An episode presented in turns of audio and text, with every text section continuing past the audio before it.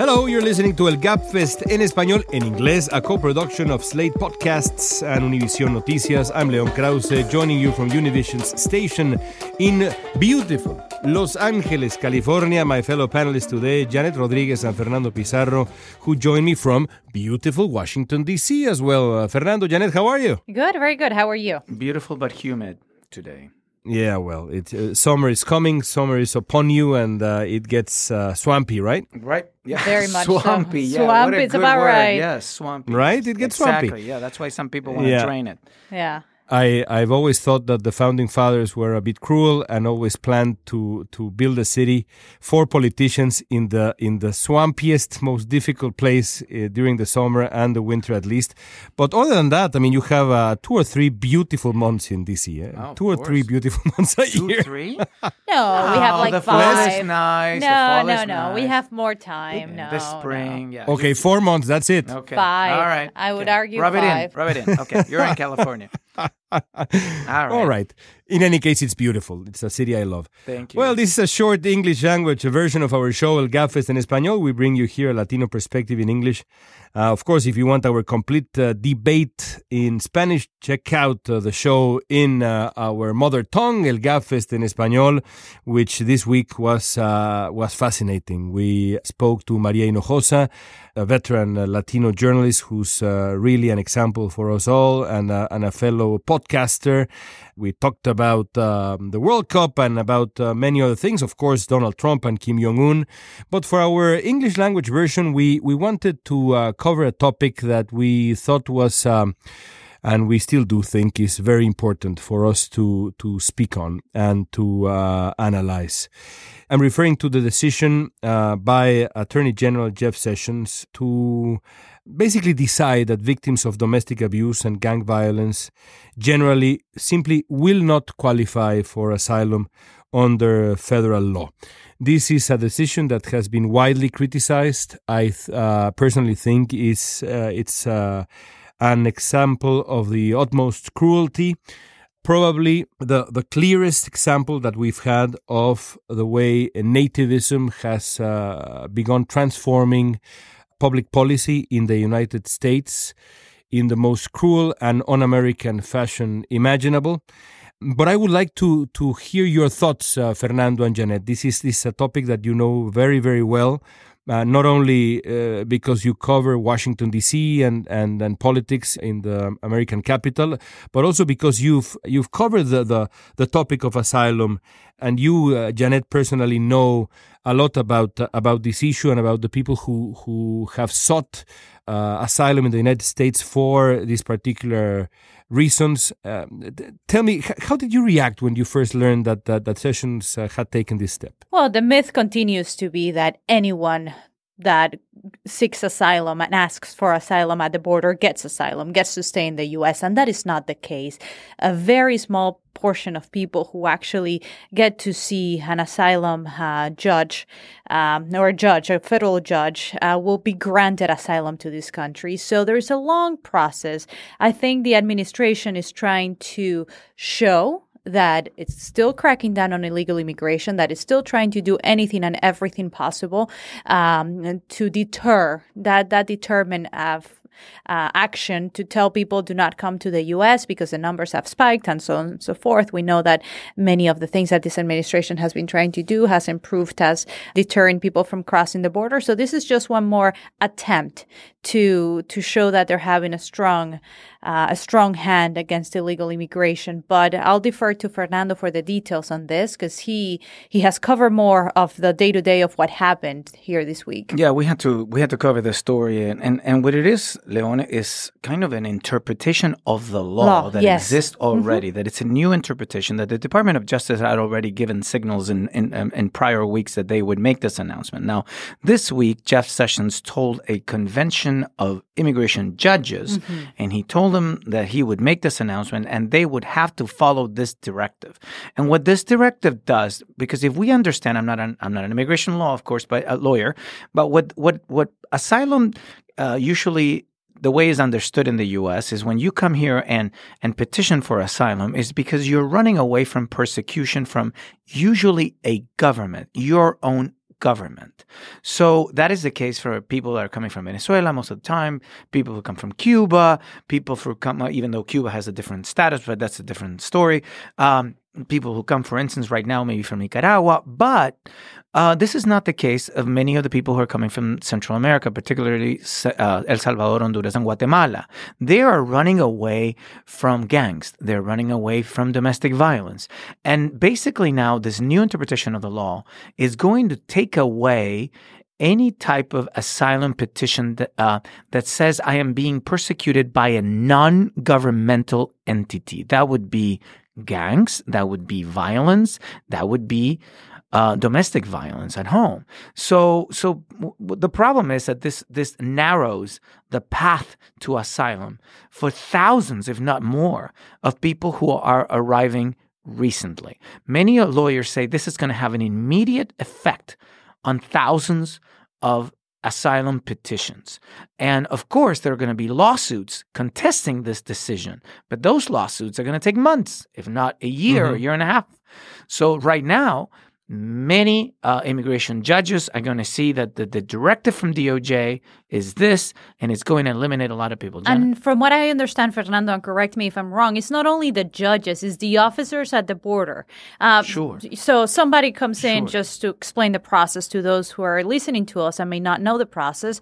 So I walk into a border station, una garita, port a little a port of entry, and I I tell the officer, I'm here, I want to seek asylum because X reason, domestic violence, gang violence, whatever it may be.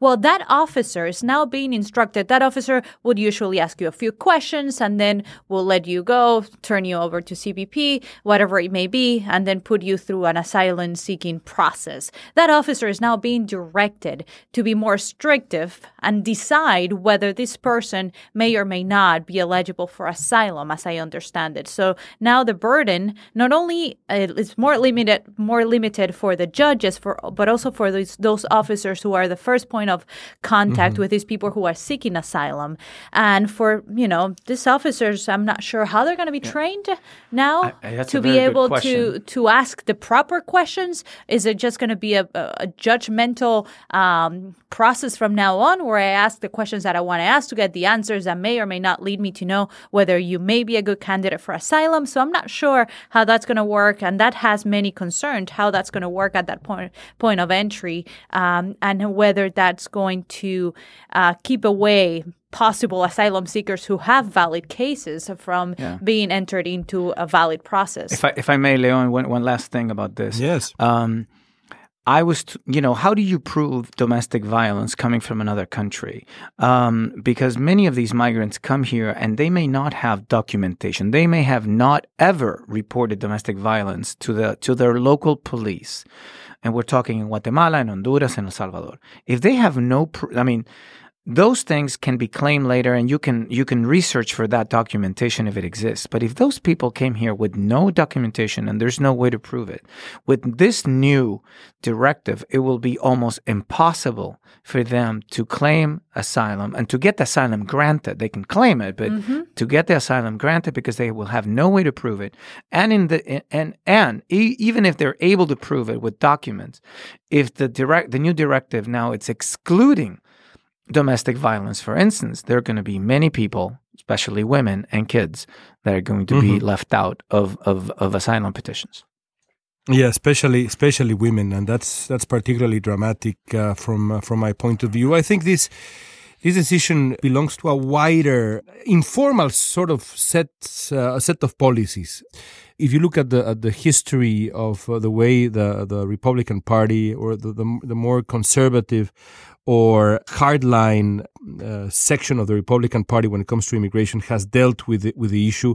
There are two ideas that, that come to mind. Uh, one, again, informal ideas that they, they rarely speak about any of those.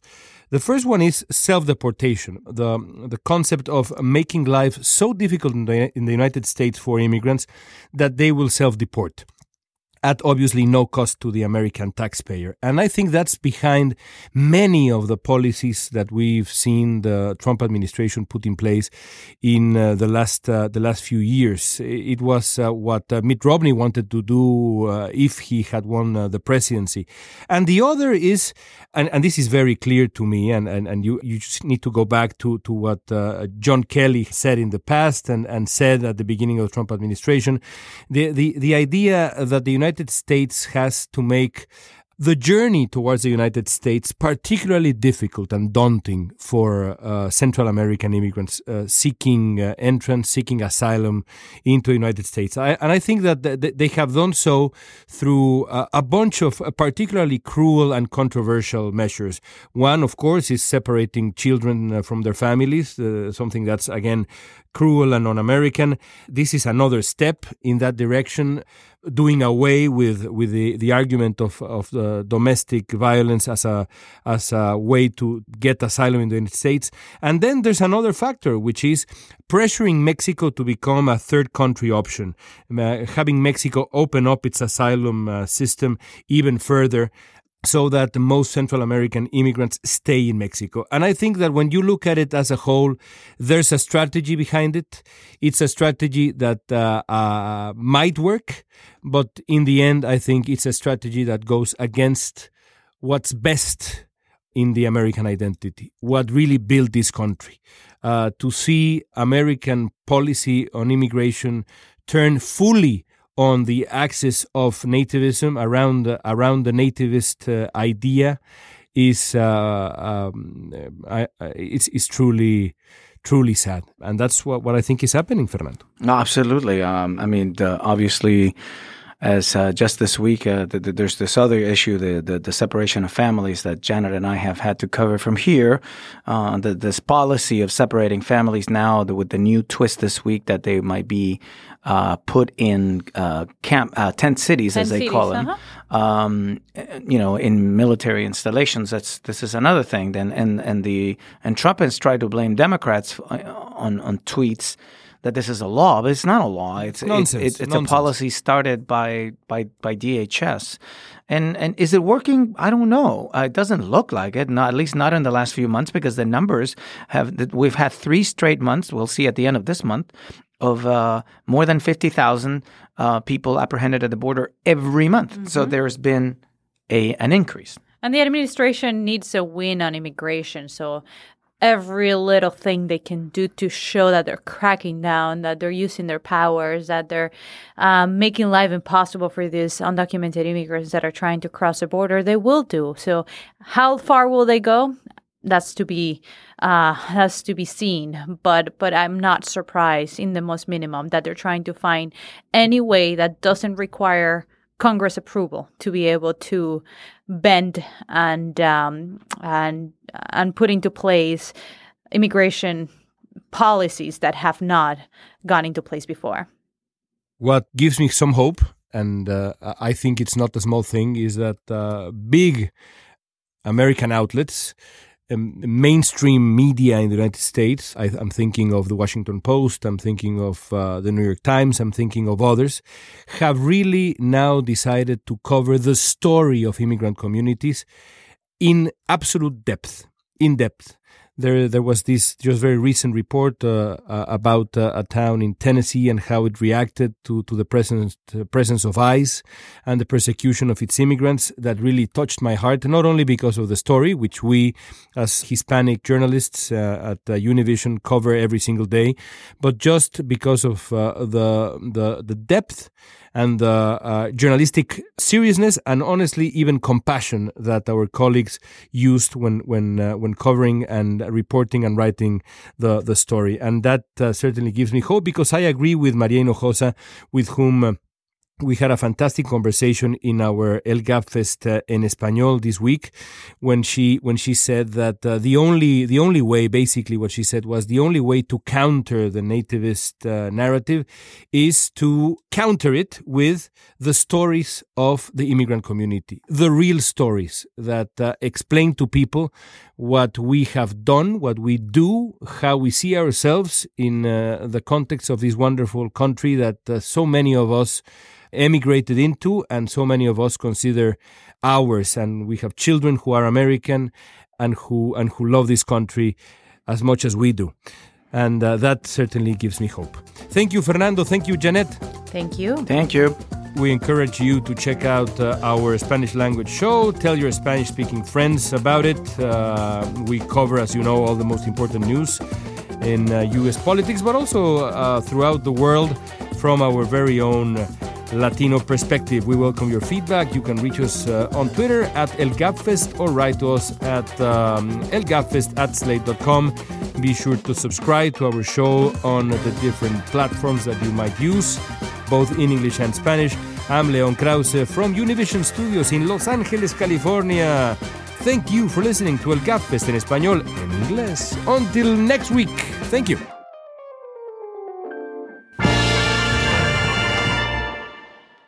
Muy bien, fantastic. All right. In English. English. Let's do this. English, please. Me speak English.